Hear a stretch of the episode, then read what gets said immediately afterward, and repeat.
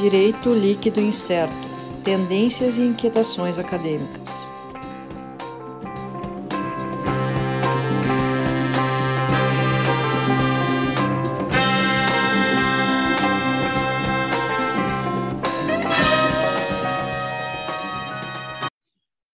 Pessoal. Então, estamos começando aqui mais um episódio do DLI Podcast, Direito Líquido Incerto. Eu, Sandro Moraes, comigo aqui, Leiliane Vidalete. Olá! Alisson Capelari.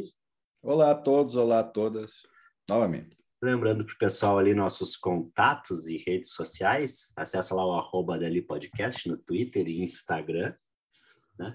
youtube.com.br DLI Podcast, pode ver os vídeos, aproveita aqui, ó, deixa o like aqui, espero que esteja no lugar certo. Se inscreve no canal, ativa o sininho para não perder as notificações. Né? Toda aquela coisa lá, ajuda lá no, no, naquele modelo youtuber, né? Assina, ativa o sininho para não perder as notificações, se inscreve no canal, deixa o like, todo o combo youtuber. Uh, também pode dar uma olhada no nosso site www.dlpodcast.net.br com lista completa dos episódios, inclusive uh, para quem está no YouTube mesmo assistindo, uh, tem o nosso spin-off, né? o nosso DLI em doses, que é o podcast Raiz, formato só áudio, que tem pode acessar lá pelas plataformas, plataformas em geral de, de streaming de áudio, né? Que tem podcasts, são várias, uh, e também ali pelo site tem a lista completa. Então, o pessoal que está no YouTube tem esses aí, que esses episódios extras aí que não estão no nosso canal do YouTube. Uh, lembrando do nosso apoio, o apoio cultural da Livraria do Advogado, editora, a maior editora de livros jurídicos do sul do país, site www.livrariadoadvogado.com.br, o Instagram, arroba Livraria do Advogado, sempre dá, sempre interessante de seguir, dar uma acompanhada lá, porque volta e meia tem alguma promoçãozinha, um frete grátis, um descontinho e sempre um excelente acervo de livros jurídicos. É, por fim, nosso recado aqui do nosso programa de apadrinhamento, de financiamento coletivo. Então, acessa lá padrim.com.br barra Podcast, dá uma olhadinha lá nas categorias para apoio ao nosso programa, ao nosso podcast uh, categorias a partir de um real lá no site. Volto a dizer aqui, nós temos que reajustar lá nosso, nossas categorias, porque um real hoje em dia está tá difícil em tempos da nossa inflação. E o nosso episódio de hoje, né, que a gente gravou há pouco, e o pessoal vai ouvir daqui um pouco, né, a gente faz aquele uh, apanhadinho, a gente recebeu o professor Manuel Gustavo Norbert Trindade, espero que tenha acertado essa pronúncia. Né? Uh, até quando a gente estava falando com ele, falava com o Manuel, Manuel e professor Manuel, e o Norbert ficou um pouco de fora, mas é isso. Uh, ele é advogado e economista, né? pós-doutor na Faculdade de Direito da Universidade de Lisboa, doutor em Direito e mestre em Direito pela URGS, especialista em processo civil na URGS também, né? professor na Unicinos, na Escola de Negócios da Unicinos e no LLM de Direito dos Negócios da Unicinos. Né? Então, uh, já viram aí pelo currículo que a gente foi para o lado do, da economia, né? é, o lado de uh, uh, questões mais focadas na área de direito econômico. E até o, o tema era questão de open finance né? e a economia de plataforma. E bem interessante, nossa conversa, o pessoal vai acompanhar daqui a pouco. Começa até pelo, pelo básico, né? Para a gente saber o que, que é o Open Finance, que a gente nem sabia. Gente, uh, se, se o pessoal que está vendo, assistindo aí, uh, vai ver, lembra que o seu banco deve ter oferecido lá, foi a dúvida que a gente colocou lá no, no começo e que o professor Manuel pôde esclarecer para nós um pouco do que é o Open Finance e como essa ferramenta dentro do nosso modelo hoje, da nossa economia, uh, uh, uma economia de plataforma, que, a gente, que ele também uh, esclarece um pouco mais sobre isso, né? E como o potencial vamos lá, vamos usar a palavra disruptivo mesmo, desse modelo de negócios no âmbito financeiro. E acho que, claro, o pessoal vai ouvir agora, o professor Manuel foi bem mais, uma explicação bem melhor do que a minha, com toda certeza, o pessoal pode ouvir aí nos, ah. próximos, nos próximos minutos. Não se deprecie, Sandro. Não, mas com certeza a gente, a gente recebe convidados de alto gabarito para facilitar para nós, né? então, Alisson, larga a trilha lá, vai começar o episódio, aguardem aí, escutem, que ficou muito bacana. Valeu, pessoal, até! Tá bom, até! até.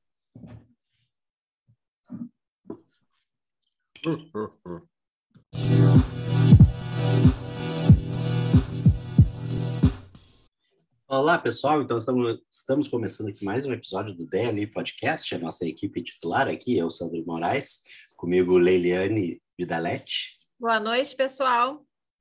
Alisson Capelari. Olá a todos, olá a todas novamente. Eu quase fiz uma, quase fiz uma confusão com os, os sobrenomes de Italiano. descendência italiana dos dois, né, agora. Mas, enfim, estamos começando aqui, uh, hoje a gente segue, acho que um pouco mais no, na questão de, de finanças, economia, né, que a gente, para quem vê aí o nosso último episódio, a gente falou um pouco sobre regulação de criptomoeda e tal. Então, damos uma passada geral né, uh, nesses temas com o, com o professor Isaac. Né?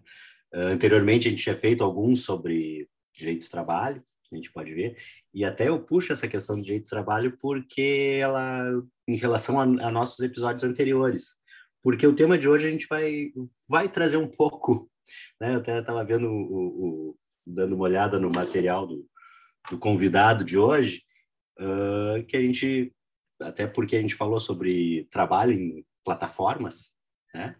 E agora a gente vai ver um pouco, vai falar um pouco sobre o outro lado também, né? A questão da parte econômica.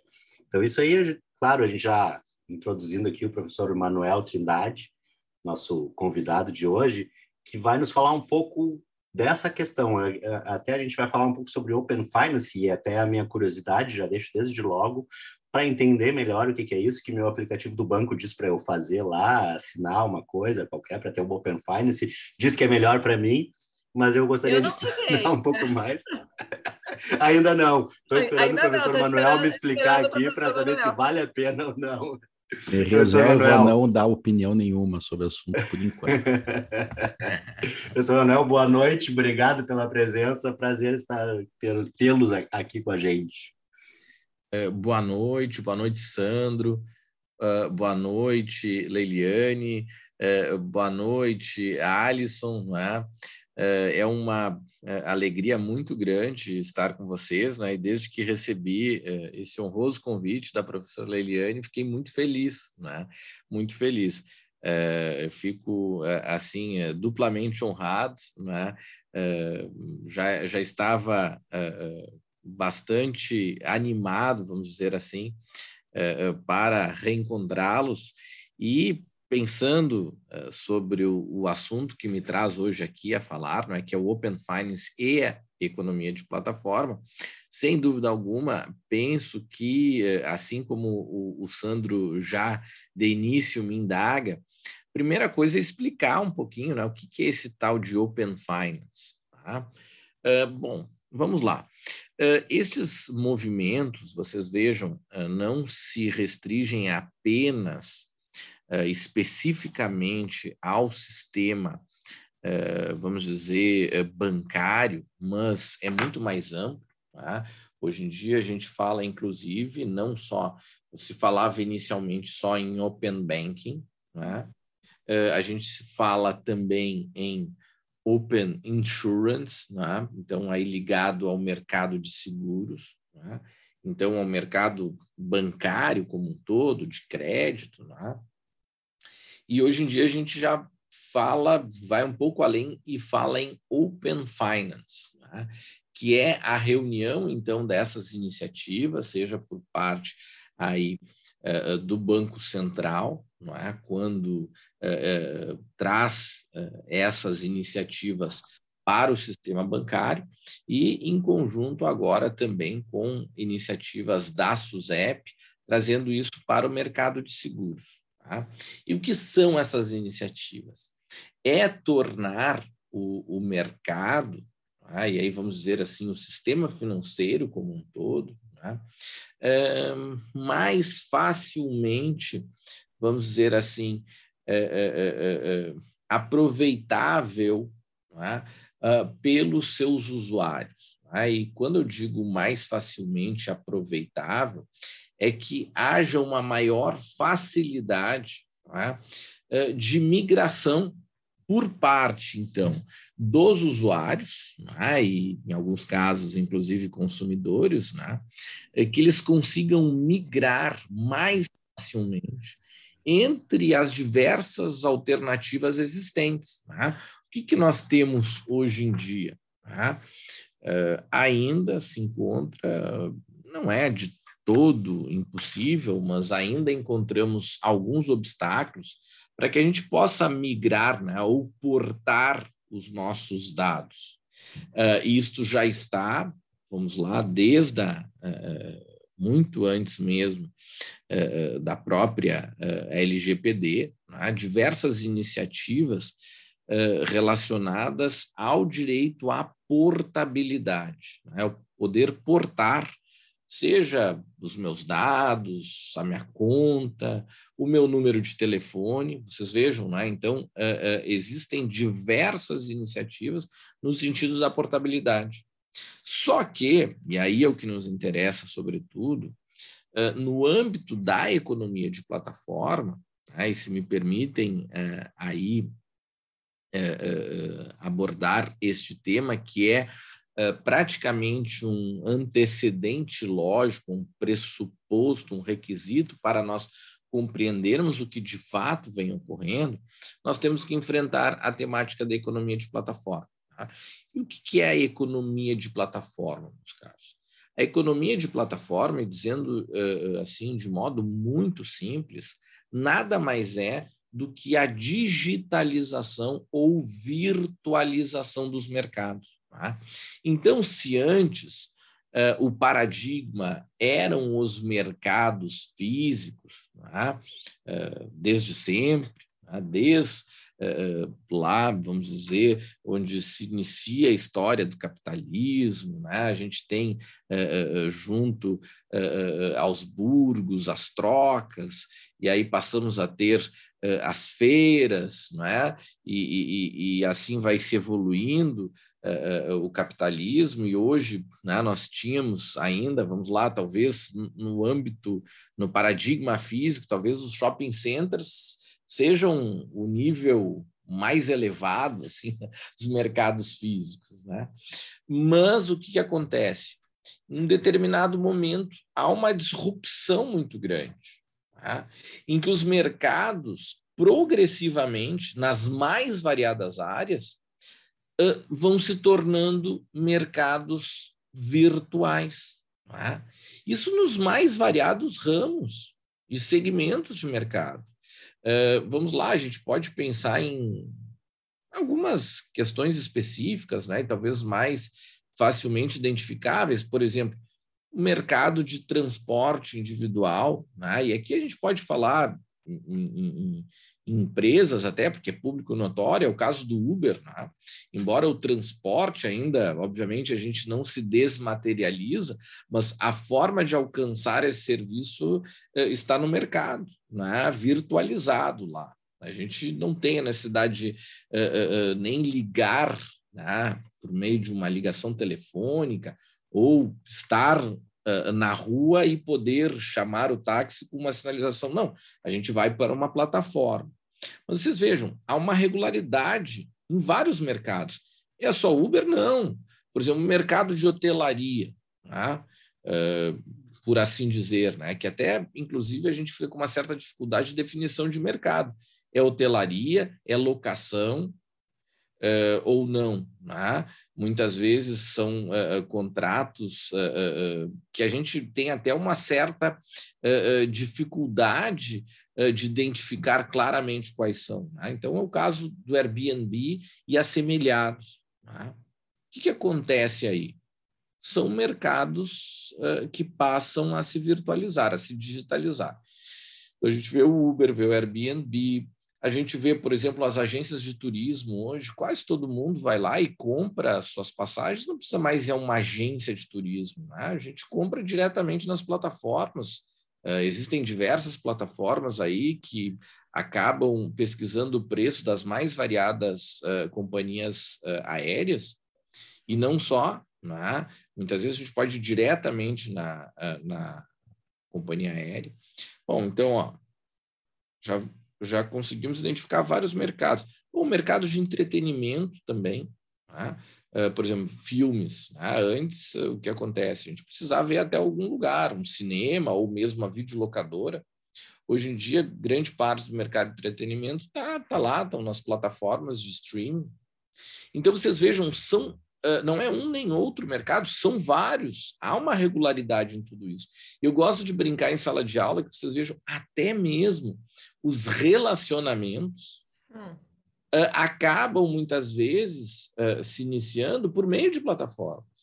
Tá?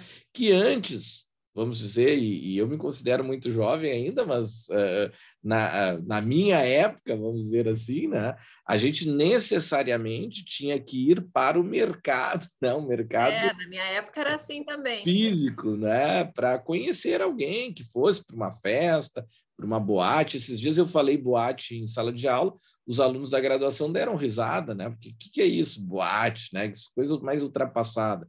E as pessoas não têm mais sequer preconceito, porque já é uma realidade. Então vocês vejam, não é um nem dois mercados, são vários mercados, ou todos os mercados que estão a se virtualizar, se digitalizar. Bom, essa é a grande uh, realidade da economia de plataforma. A gente vai, faz tudo hoje por meio de plataforma. Por exemplo, compras. Uh, hoje em dia eu vejo que até as compras de supermercado, de subsistência, as pessoas já começam a fazer por plataformas. Né? Então, uh, basicamente, todos os mercados estão a se virtualizar. E não seria diferente no sistema financeiro como um todo. Né? E o Alisson, que eu sei que atua junto uh, né, ao sistema financeiro, uh, sabe muito bem disso. Olha, não é só um dos mercados que compõem uh, o sistema financeiro lato senso, que seria o mercado de crédito. Não, é o mercado de crédito, é o mercado de capitais, é o mercado de câmbio, é o mercado monetário, é o mercado de previdência privada e é o mercado de seguros. Todos eles estão também muito rapidamente e progressivamente se virtualizando. Mas aí, meus caros, para a gente continuar nessa iniciativa, eu faço um, uma seguinte indagação a vocês. Tá? É, o que, que seria, então, essa tal de economia de plataforma, que nada mais é do que a virtualização dos mercados? Bom, para a gente responder isso, eu tenho que, a gente tem que responder o que, que são os mercados. Os mercados nada mais são do que o local físico ou cada vez mais virtual, como eu estou dizendo aqui, né? Eh, sustentando aqui, cada vez mais virtual, onde se encontram potenciais compradores e potenciais vendedores, oferta e demanda. Tá? Então, vamos lá. Uh, os mercados, na realidade, eles são compostos pelos agentes econômicos da, da, da, de demanda e de oferta. Tá? Então, quando a gente diz que os mercados estão a se virtualizar, estão se virtualizando, estão se digitalizando, sabe o que, que nós estamos realmente dizendo? É que os agentes econômicos estão a se virtualizar no novo paradigma da economia de plataforma. Ou seja, professora Leiliane, nós estamos a nos virtualizar, nós estamos a nos digitalizar. E sabe o que, que isso significa? O que, que é uh, se virtualizar, se digitalizar? Nada mais é do que nós estamos nos tornando dados. Hum. A economia de plataforma, meus caros, nós somos dados. É? é? Basta ver, a gente está conversando aqui por uma plataforma. Eu não estou fisicamente né, aí com vocês, mas nós estamos juntos numa plataforma. Eu vejo a, Leiliane aqui perfeitamente, vejo o Sandro, vejo o Alisson, mas na realidade o que eu estou vendo? Estou vendo os dados né, que são transmitidos, né, e eu vejo eles enquanto os dados.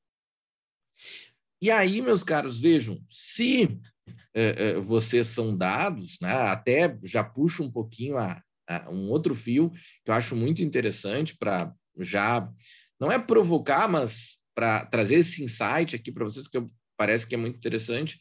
É, por que hoje em dia se fala tanto em proteção de dados no mundo ah. inteiro? Por que, Leliane? Te lembra que nós, quando estivemos uh, antes da pandemia, umas duas ou três vezes, nos encontramos em Lisboa. Sim. E um dos assuntos mais recorrentes que lá uh, se debatia era justamente a proteção de dados, por conta né, da regulação geral de proteção de dados da União Europeia. Hum. Uh, na sequência, veio a também ser muito debatido aqui e Uh, uh, inclusive agora, mais recentemente, não agora, né, mas de um tempo para cá, por conta da LGPD da Lei Geral de Proteção de Dados. Isso não é um fenômeno apenas na União Europeia, no Brasil, não no mundo inteiro. Por quê? Porque é tão importante hoje os dados. Ah, e aí me permitam a brincadeira, porque as pessoas estão mais preocupadas com as suas privacidades, suas uh, intimidades, pura e simplesmente, Ninguém está interessado muito na minha intimidade, pessoal. Né? Eu seria um pouco uh, uh, né, pretencioso demais achar que alguém te, queria acompanhar a minha intimidade. É que, na realidade, eu estou a me tornar dados como todos nós estamos. E isso permite, do ponto de vista econômico, uma série de questões, inclusive quanto a discriminação de preços, a obtenção uh, uh, uh, e captura de excedentes provenientes das trocas, gera um risco à concentração muito grande, porque hoje em dia um dos temas mais falados também no mundo é o risco de concentração que há por conta das plataformas. Né? Nós temos aí as, né, as big techs aí, né? uh, as Big Fives, né? Uh, por aí demonstrando que realmente a economia está se transformando e os dados hoje são talvez um dos, da, dos maiores e mais valiosos recursos. Né? Por quê? Porque na economia de plataforma nós nos tornamos dados. Tá? Então, isso, como eu já adiantei a vocês, não é diferente no sistema financeiro. O que, que o Alisson, né, que uh, uh, trabalha em banco, o que, que realmente vale para um, um correntista, um, ah, um, usuário? São seus dados. Ah, por exemplo, histórico de crédito, se ele é um bom pagador, se ele é um mau pagador, qual é o perfil dele é isso que vale. Né? Porque é a partir dali que irão oferecer produtos alternativos para ele. Então, o que, que acontece? Né? Essas iniciativas, como é a iniciativa de, do Open Finance, nada mais é do que garantir, e aí eu digo uh, isso até num dos artigos que já escrevi uh, sobre o tema, né? Uh, até vou enviá-los a vocês e posso fazer uma propaganda aqui do artigo, mas até então chamado de Open Banking, porque ainda não havia, né? não, não, não havia, inclusive, o próprio uh, Bacen mudado para Open Finance na medida que surgiu também o Open Insurance. Né? Então, um, o, open, o Open Banking mais Open Insurance gera-se o Open Finance que é, eu digo, não é, é um trinômio, né? Não é, é, é, é um trinômio. Qual é o trinômio? Portabilidade, né? tem que ser garantido o direito uh, de, eu, de eu portar os meus dados. Eu posso querer sair, sair por exemplo, do, na instituição financeira X e para a instituição financeira Y, e para a instituição financeira C, e assim por diante. Só que também, Alisson, de nada me adianta simplesmente me garantir a portabilidade. Né? Digamos, eu vou lá no Banco X, que eu sou correntista há 20 anos, né? tem naquele. Recordam-se num, num, num, num, artefato já uh, uh, uh, muito antigo, né? não mais utilizado, né? da era pré-histórica lá, do paleolítico, neolítico, não sei, os cheques, né, que estava lá cliente desde, né? Hum, hum. Uh, o que acontece? Então, eu vou lá, pô, sou cliente há 20 anos, eu quero mostrar, quero levar uh, uh, todo esse meu histórico de crédito para demonstrar que eu sou um bom pagador, que podem me emprestar, que podem emprestar a taxas condizentes. E eles dizem, não, tu tem direito, está na lei, tu tem direito à portabilidade. Então, tá aqui, ó, passa aqui na agência, e eu tenho um caminhão de papel impresso para ti. Isso não me garante também a, a, efetiva portabilidade. Eu preciso mais do que isso. O que, que eu preciso? E por isso que vem o trinômio. Né? Não é apenas portabilidade. Eu preciso também, sabe o quê? Interoperabilidade. O que, que significa interoperabilidade? Ah, agora as instituições financeiras elas vão dar um jeito para conversarem entre si.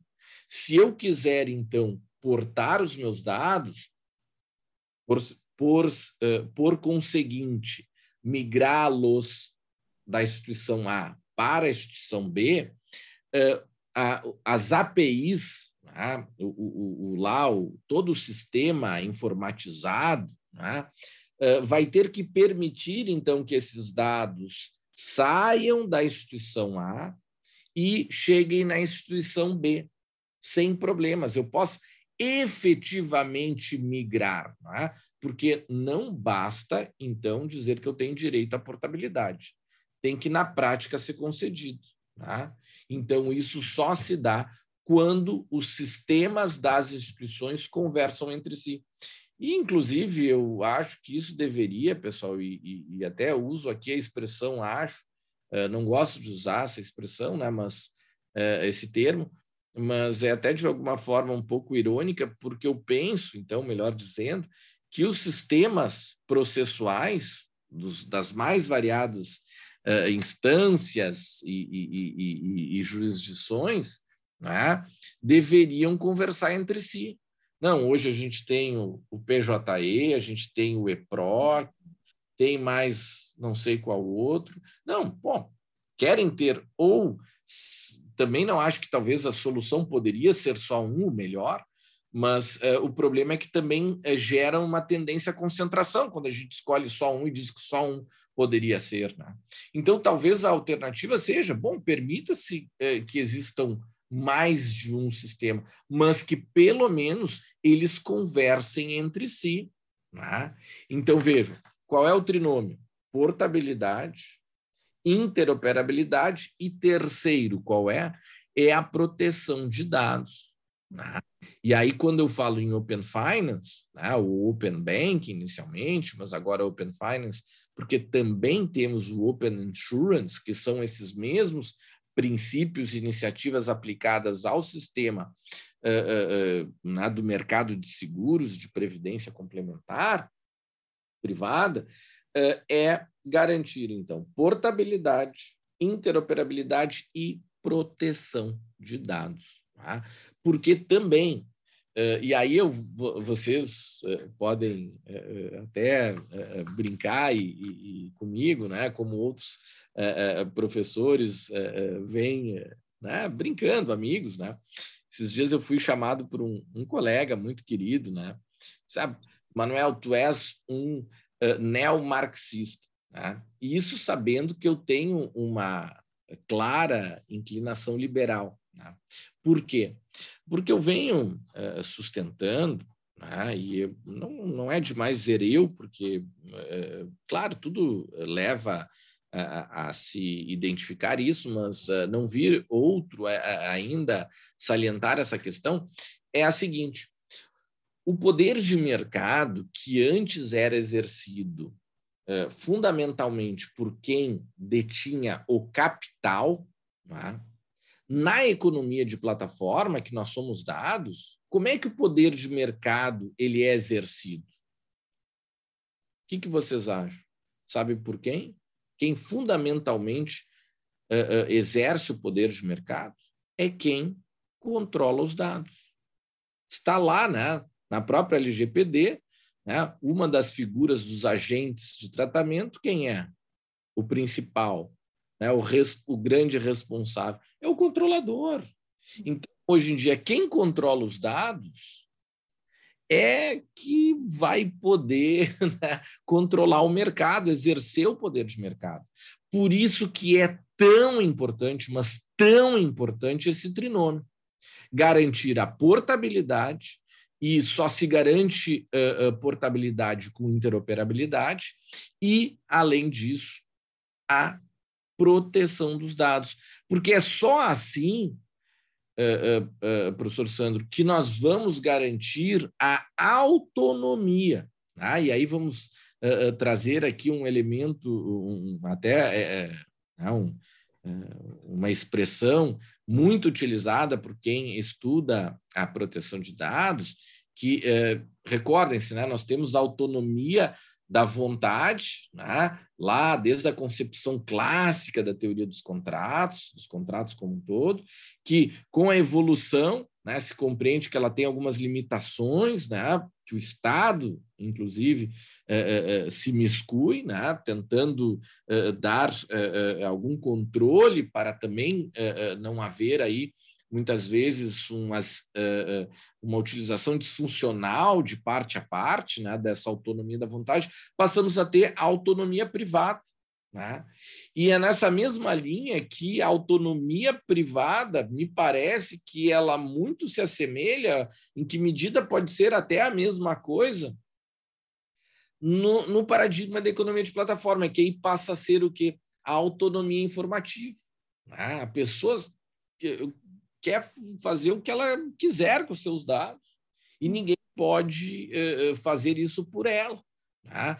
Porque uh, este é o grande problema. Né? Se permitido que uh, terceiros venham controlar os nossos dados sem a nossa anuência, é o que eu disse, vários problemas podem acontecer. Por exemplo, um deles, discriminação de preços, captura do excedente proveniente das trocas. Daqui um pouco, Leiliane, é, eu vou fazer uma, um contrato contigo. Se eu controlo os dados, já há um desequilíbrio, uma simetria muito informacional muito grande, quase toda, é, eventualmente, ou toda, é, eu posso, primeiro, até te prejudicar. Fora isso, não só te prejudicar, é muito provavelmente eu conseguirei capturar toda o excedente gerado pela, pela troca, ou quase todo ele, uh, por parte daquele que controla os dados. Né? há também um grande problema, a gente vê hoje em dia cada vez mais o direito concorrencial sendo desafiado, por quê? Porque a economia de plataforma ela é muito boa, tá? Não é, uma, não é algo ruim, isso é muito bom, por quê? Porque reduz severamente os custos de transação né, que também é uma das falhas de mercado. Reduzindo severamente os custos de transação, uh, a eficiência econômica aumenta muito. Basta ver, por exemplo, a gente está aqui conversando com uma plataforma. Hum. Imagina se a gente tivesse que se reunir hoje em Porto Alegre. Uh, aqui está dizendo no meu computador que está a 12 graus, mas deve a sensação térmica deve estar muito mais baixa uh, uh, do que isso. Né? Então a gente teria que se deslocar, é, é, é, todo, são muitos custos de transação. Aqui eles vão quase a zero. Então a eficiência econômica é, é, é aumenta muito. Só que nem tudo são flores. Né? Existem esses outros problemas. Um, mais um problema que eu cito a vocês, que eu já mencionei, mas agora explico um pouco melhor, é o problema da própria concentração ou tendência à concentração. Tá? Existem alguns problemas, por exemplo, efeitos de rede. Né? O que, que são os efeitos de rede? Uh, é uma vamos dizer assim, uma característica das plataformas, especialmente aquelas que se tornam mais com maior utilidade quanto maior é o número de usuários que elas possuem. Tá? Então, vamos lá, uh, em algumas plataformas não é bom que hajam muitos competidores ou, ou, ou, plataformas concorrentes. Não, imagina, eu tenho que cada uma das plataformas. Não, melhor que eu pudesse só numa e resolver tudo ali. Tá? Só que isso, os efeitos de rede, né, levam à concentração. Também há os chamados switching barriers, né? as barreiras de troca, da mudança. Se eu não garanto interoperabilidade, é desculpa usar a expressão, um pepino, né? Pô, como é que eu vou? É, é uma barreira a mudança. E também tem os chamados não só switching barriers, mas as, os switching costs, os custos né, da mudança. Muitas vezes eu não mudo porque é um pepino. Pô, olha, quantas vezes já me disseram, não, mas aquela outra instituição, aquele outro banco, aquele outro telefônica, aquele outro, ah, é muito melhor, preço. Sim, mas eu vou ter que ligar, eu vou ter que ver, será que não vai ter problema? Bom, é justamente para isso, então, que surge é, essas iniciativas, como é o Open Finance, para tornar o sistema financeiro como um todo uh, mais competitivo, com maior efetiva concorrência, com maior eficiência econômica, né? garantindo-se, sobretudo, esse trinômio, não é? Portabilidade, interoperabilidade e proteção de dados no sistema financeiro. Tá aí, é o Open Finance. perfeito, perfeito. Ótimo, ótimo. Agora entendi um pouco, mas uh, confesso que fico um pouco receoso na questão justamente da proteção de dados. Né?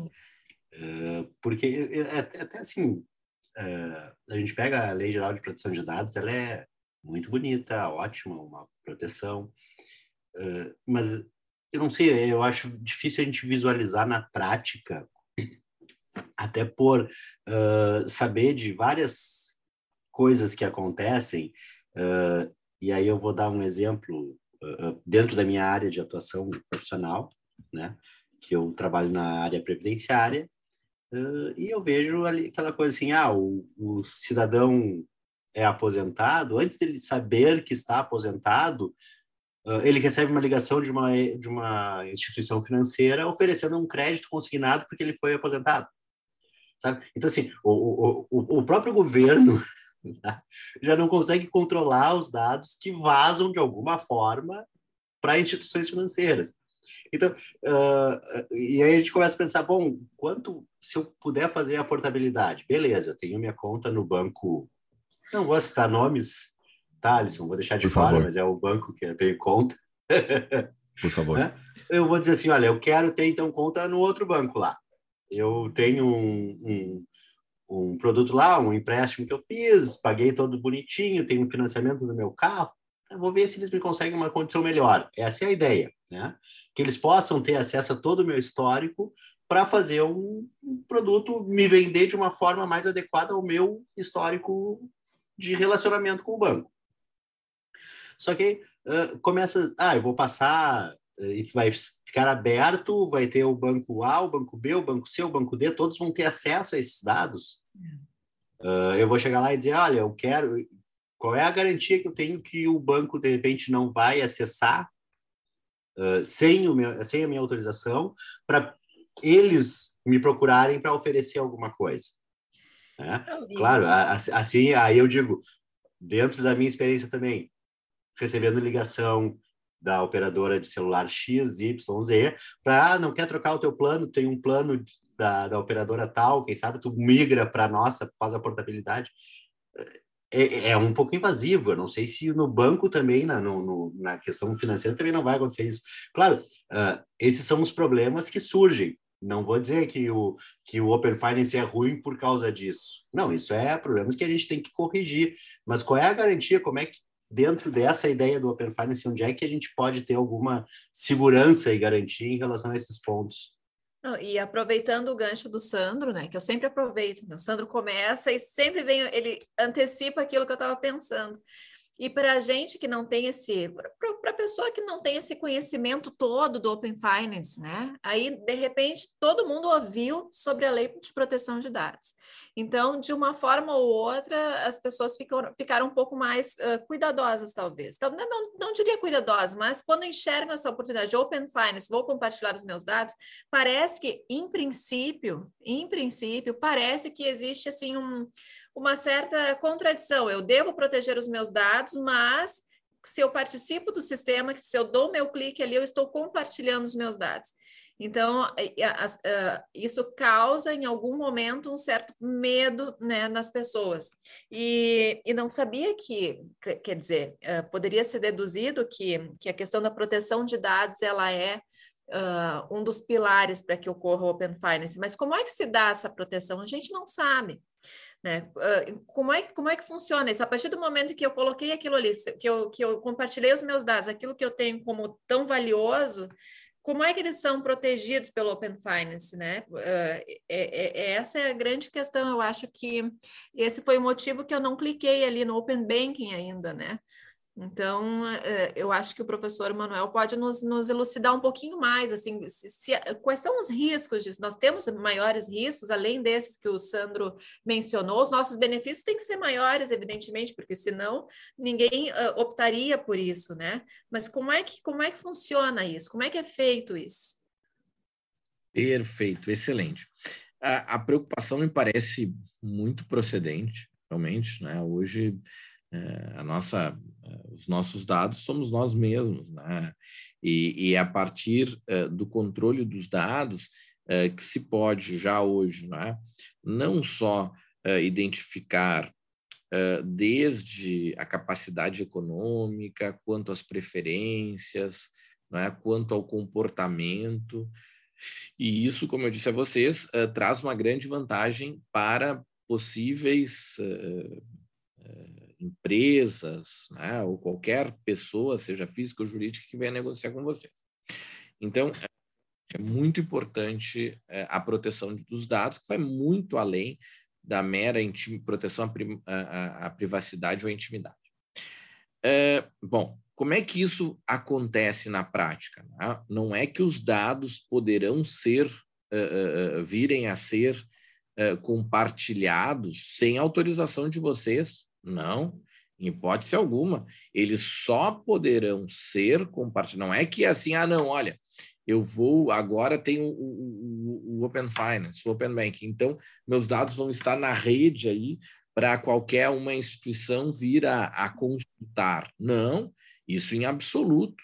Né? Ainda que tu venhas, uh, na realidade não é que uh, nós necessariamente, né, vamos estar abrindo os nossos dados quando a gente uh, vai lá e adere a algum serviço, né, ao, ao Open Finance de modo geral. Não, só poderá ser compartilhado com outras instituições caso haja, sim, da, da parte do cliente, do usuário, essa permissão. Tá? E aí, Sandro, o que, que acontece? Esse risco que a gente hoje, não é? Eh, de vazamento de dados, não é? Eh, eh, os, os dados virem a ser compartilhados, então, assim, de forma indevida, isso me parece que independe do Open Finance, é um risco que a gente sempre vai enfrentar. É? A gente, o, o grande problema muitas vezes é identificar quem é que vazou os dados, né? onde ocorreu um incidente, de segurança, de vazamento. Né? Isso é, pode. A gente não ter... sabe, né? A gente muitas vezes é essa grande dificuldade que se é. tem. Né? Mas não é pelo fato da existência do sistema de Open Finance que os, nodos, os nossos dados vão estar aí disponíveis ou compartilhados sem autorização. Não, eles só serão compartilhados entre as instituições por meio da do teu consentimento, da tua anuência, tá? Mas aí o que acontece?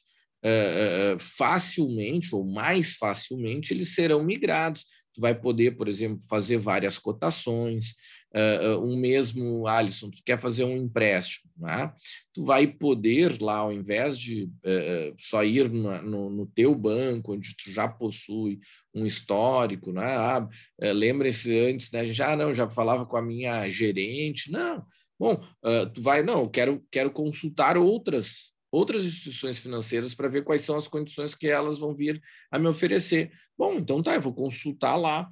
Bom, aí eu consentindo o compartilhamento dessas informações, essas informações serão compartilhadas entre as instituições financeiras e ela vai poder me fazer uh, uma oferta uh, uh, aí personalizada, né? já tendo o meu histórico, conhecendo os meus dados. Tá? E aí a gente até pode falar um ponto além, embora não diga mais respeito aos criptoativos, à própria utilização de tecnologia de blockchain, nós temos ainda um ponto adiante, que é uh, o, o, o, chamado DeFi, ou uh, uh, finanças descentralizadas né, em blockchain. De certa forma, o, o, Open Finance pode, em alguma medida, se assemelhar por exemplo, Eliane, tu vai poder ter a tua conta corrente num determinado banco, tu vai poder ter o teu seguro em outra instituição, tu vai poder utilizar os serviços uh, uh, de corretagem junto à bolsa de valores em outra instituição, entendeu? Tu não vai uh, precisar estar vinculado apenas uma ou algumas. Não, ó, ali eu vou ter que contratar porque é ali que fica a minha conta. Não, tu vai é, é, isso estimula a competição, a concorrência, os produtos, tu não vais precisar estar vinculado a uma instituição. Né? A proposta, e também são iniciativas que não ocorrem só no Brasil, mas em, em, vários países, é realmente muito interessante e penso que assim tem uh, um potencial gigantesco.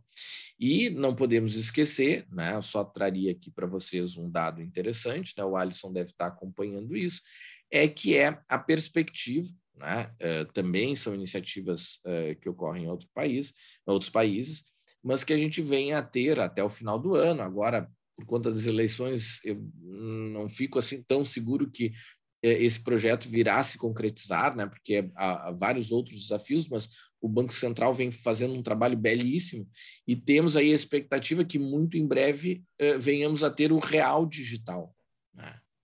o real hum. digital. E meus caros, poucas pessoas estão refletindo sobre isso. O que é o tal de real digital? Né? Será, Leilene, que é só uma moeda eletrônica? o, o, dinheiro eletrônico, moeda. Não, não é. Moeda eletrônica já tem há muitos anos, não é, é Alisson? É, inclusive, uhum. papel moeda quase ninguém usa. Sim, mas então qual é a grande diferença?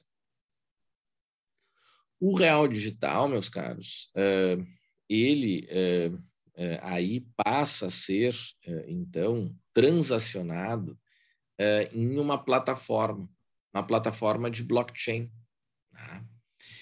Uh, e aí, qual é a grande sacada de tudo isso? Qual é a grande diferença? Ah, tá, mas. Qual é? Se eu posso passar o meu cartão ali, qual é exatamente? Qual, qual é a, a grande sacada? Sabe qual é a grande diferença? Eu vou começar respondendo com uma figura de linguagem, tá? Leliane, a gente vai voltar a ter papel moeda, só que digital. Por quê?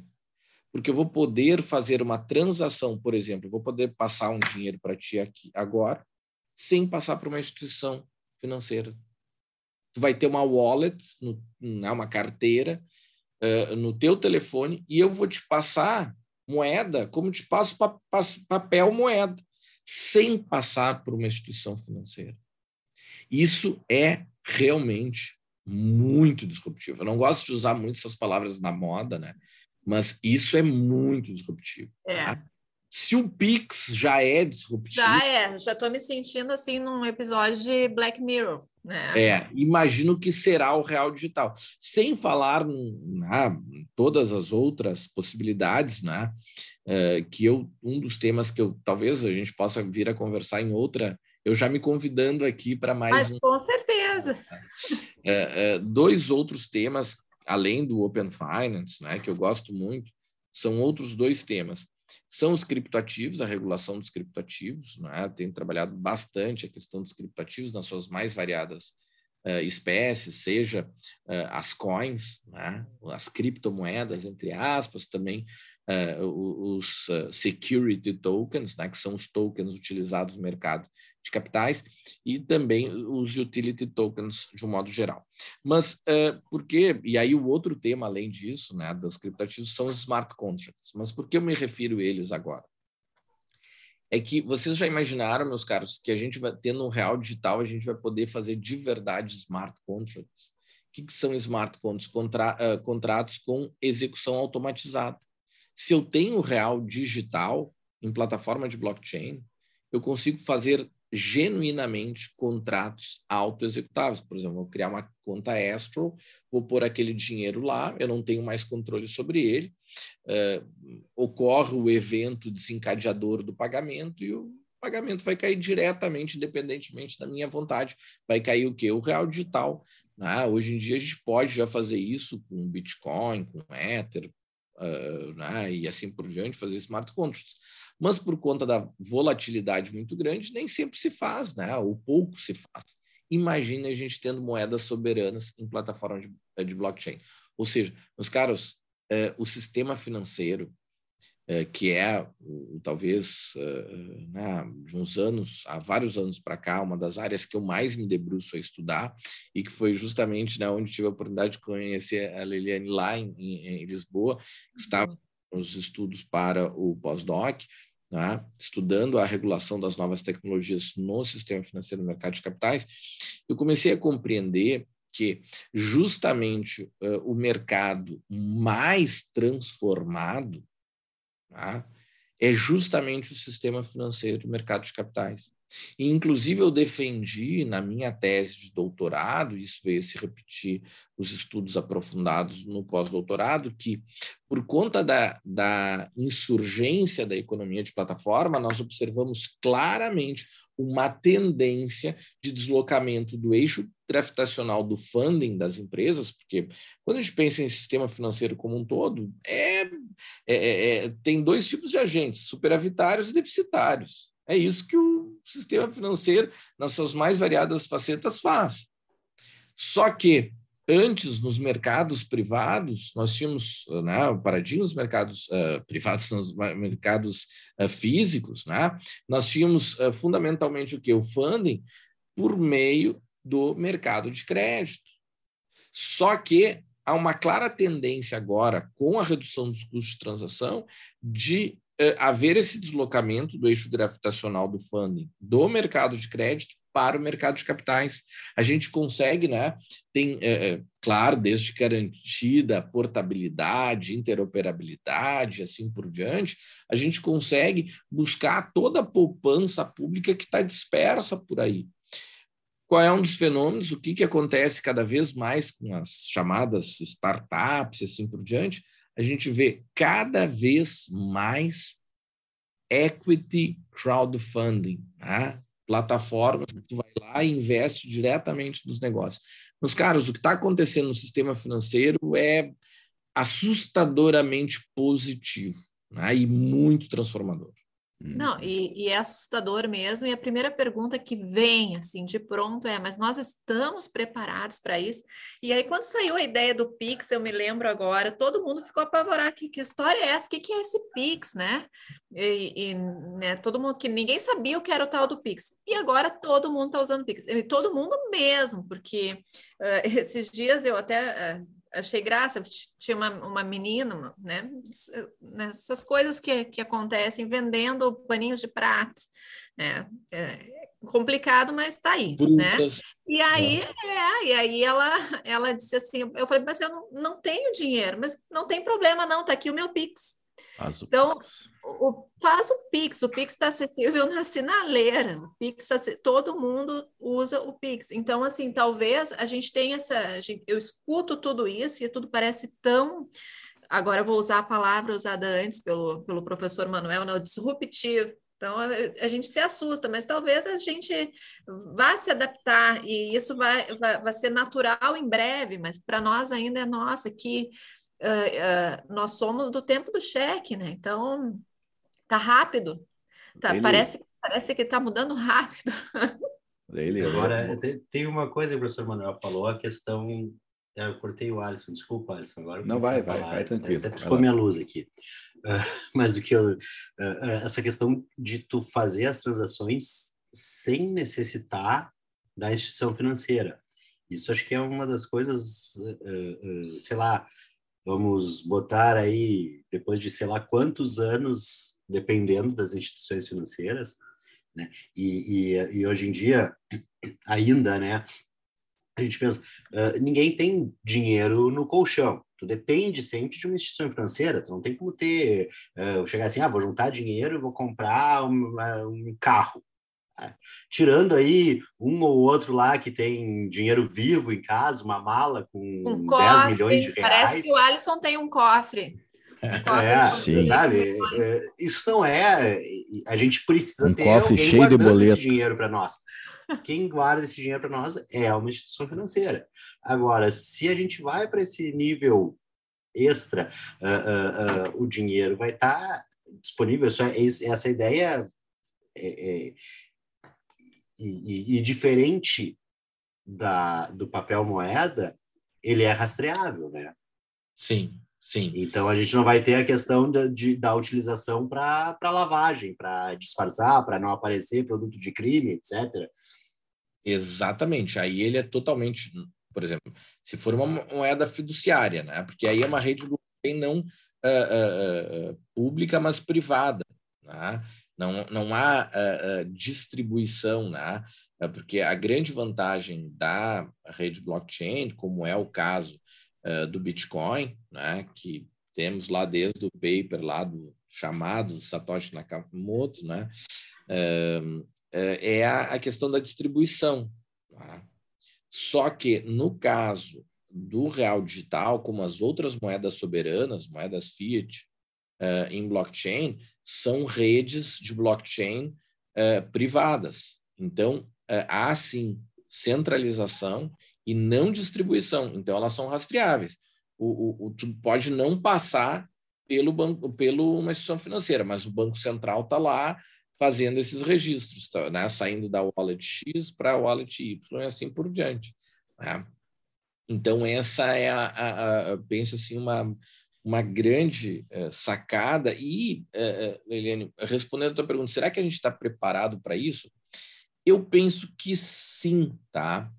Uh, eu sei que, por exemplo, quando eu comecei a estudar o Pix, foi um pouquinho, logo que anunciaram, eu comecei a estudar o Pix, tá?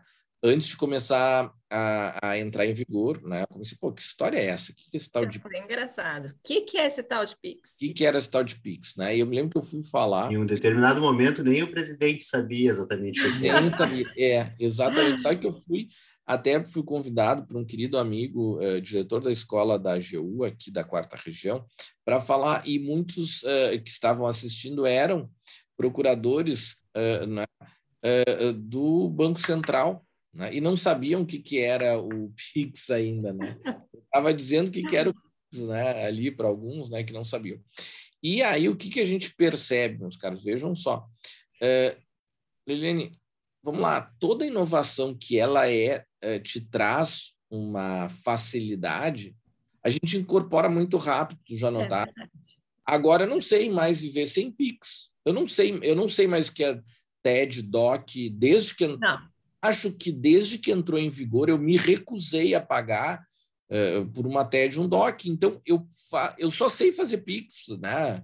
Claro que e, e, mais ainda, até aqueles. É, como fica fácil o pagamento de valor pequeno.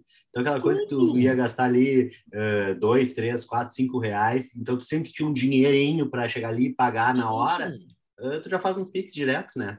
Não, não é anda, é questão... aí mesmo que não anda com dinheiro na carteira.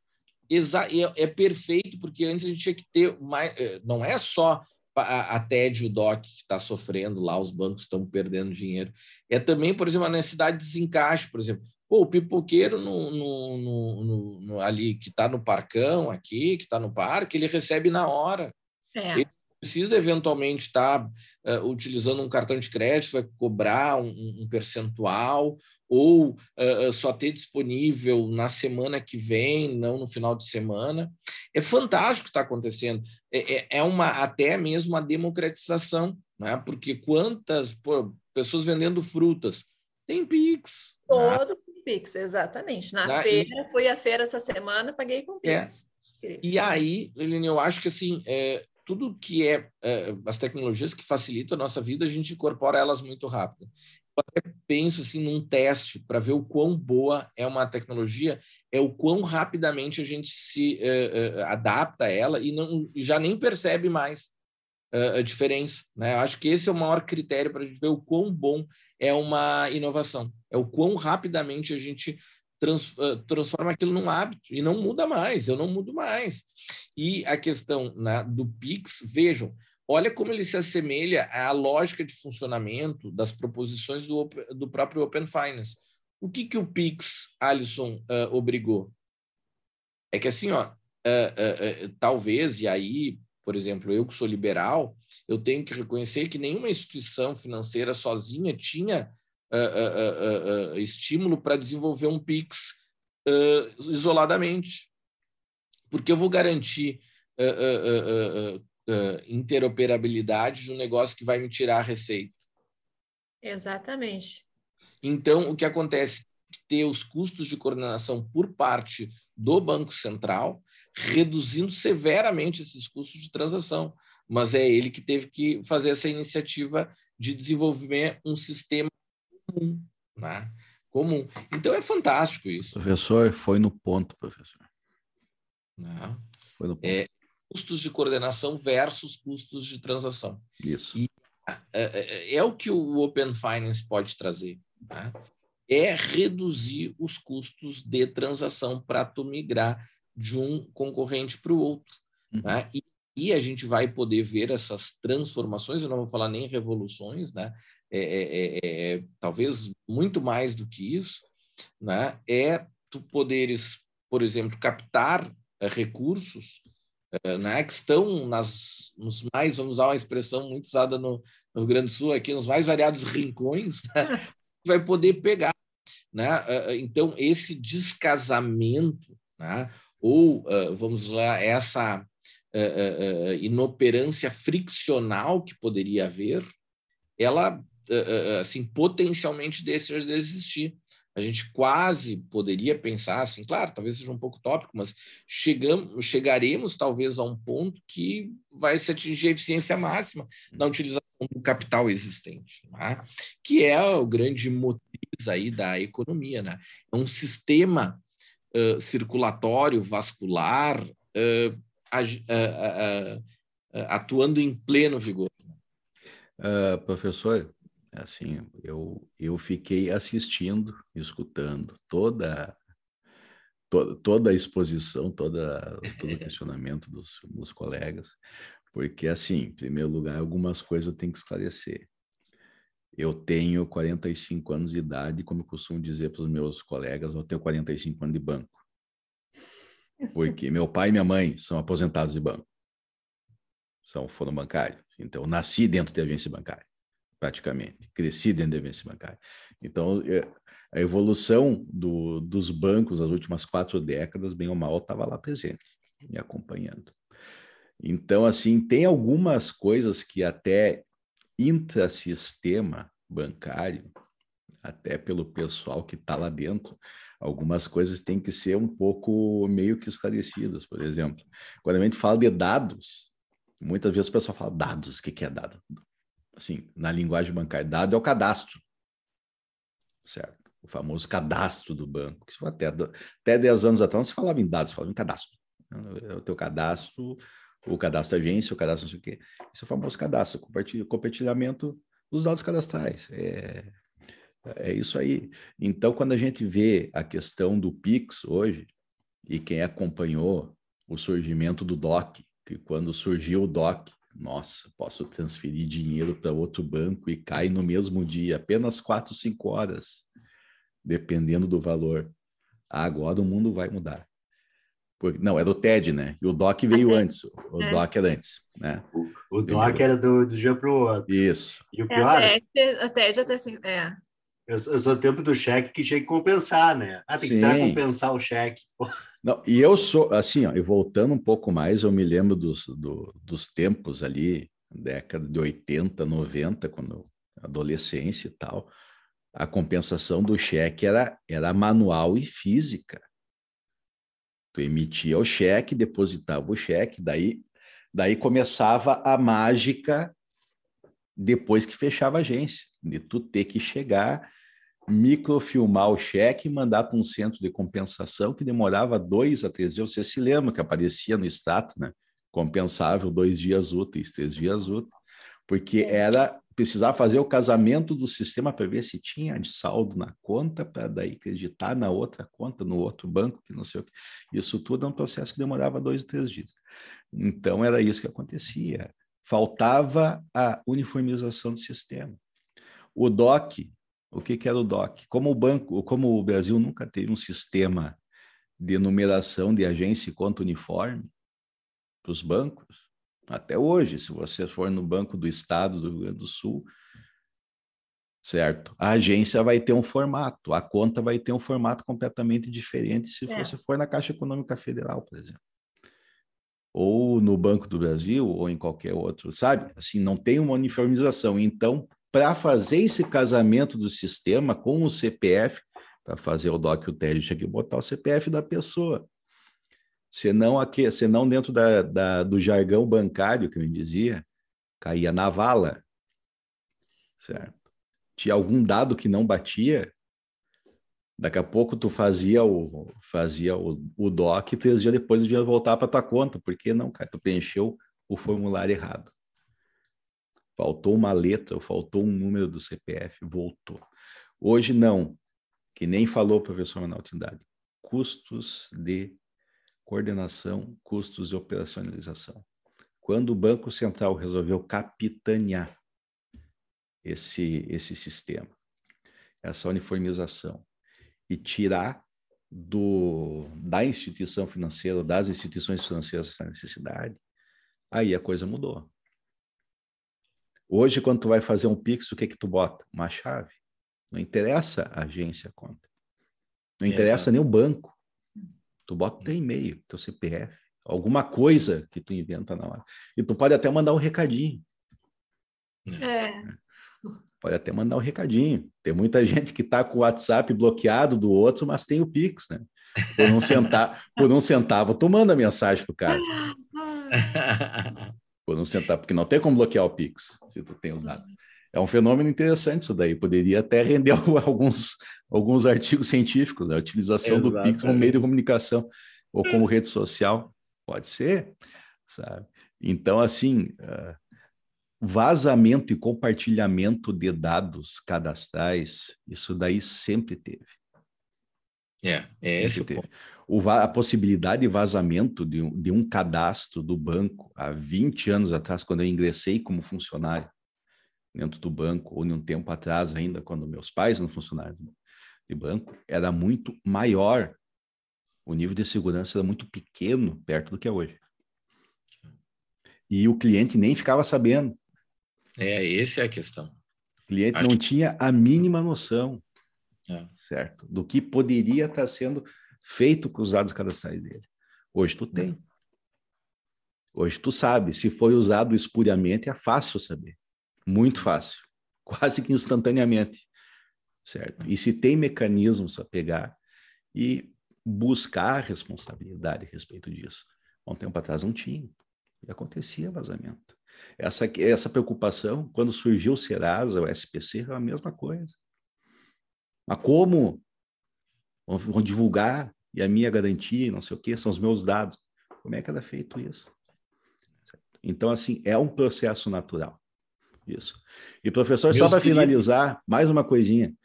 O senhor não é um marxista. O senhor, o senhor é um liberal líquido e incerto, tá? É. Se apresente assim. É, é verdade. Mas, meus queridos, olha, uma excelente conversa. Espero ser convidado novamente muito em breve. Então, vocês acompanharam aí a nossa gravação com o professor Manuel, ele teve que sair rapidamente, a gente finaliza agora aqui. Uh, lembrando para o pessoal, né, para a gente passa sempre no começo do programa e no final os nossos contatos em redes sociais, né, o arroba DL Podcast no Twitter e no Instagram. Uh, youtube.com.br Podcast também, para acessar lá, para quem não está agora vendo no YouTube, pode correr lá para o YouTube. Uh, quem está vendo, faz isso agora mesmo, né? se inscrever no canal, ativar o sininho para não perder as notificações, deixar o like nesse vídeo, dar aquela moralzinha, dar aquele compartilhar o videozinho com os amigos também é bom. A gente sempre conhece alguém que se interessa pelo tema, bota lá, compartilha, manda, diz: olha que bacana esse podcast aí, ouve aí. E o nosso site, www.lpodcast.net.br, com lista completa dos episódios, e inclusive, para quem está no YouTube, aqueles do spin-off do DL em Doses, né? a versão podcast raiz, sem imagens, que não é disponibilizada por nós no YouTube, só nas plataformas de áudio. Por fim, lembrando né, nosso apoio cultural da Livraria do Advogado, a maior editora de livros jurídicos do sul do país, www.livrariadoadvogado.com.br, Instagram, arroba Livraria do Advogado, acompanha lá, sempre promoçõezinhas e um acervo de livros jurídicos de excelente qualidade.